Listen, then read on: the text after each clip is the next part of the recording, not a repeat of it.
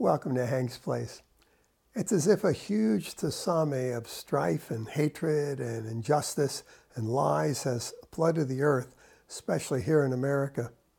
Have we moved from the last days and into the beginning of the end times?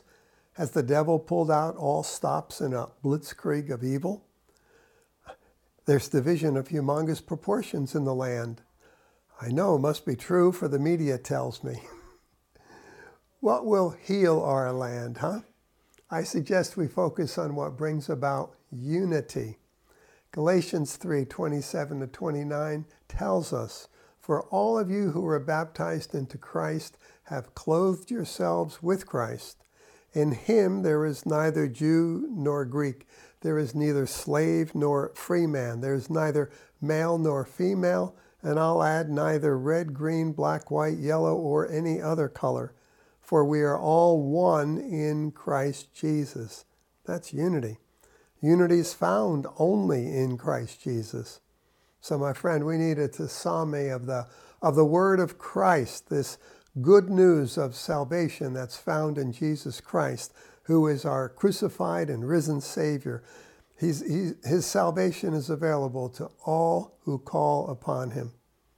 So much of what I hear in the media cries out intolerance. They make a big point of it. It seems that no one can say a word in support of government. Uh, and the Word of God says, pray for those who are leaders in government, huh? The flag, patriotism, history, righteousness, without being condemned or silenced or perhaps even fired. Everyone you see wants to be right. They want to have their righteousness. But without submitting to God's righteousness first, we cannot be right, honestly, uh, right in the eyes of God. Romans 10:3. Our actions, unless they are in line with the Holy Spirit, simply will not accomplish the purposes and desires of Jesus Christ. So, what's the solution? People need to hear and respond to the good news. That's the solution.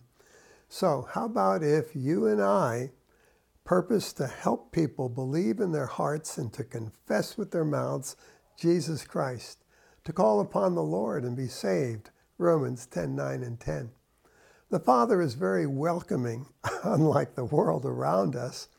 As Romans 10:13 declares, God bestows his saving riches on all, both Jews and Gentiles, any and all colors, who call on him. For everyone who calls on the name of the Lord will be saved.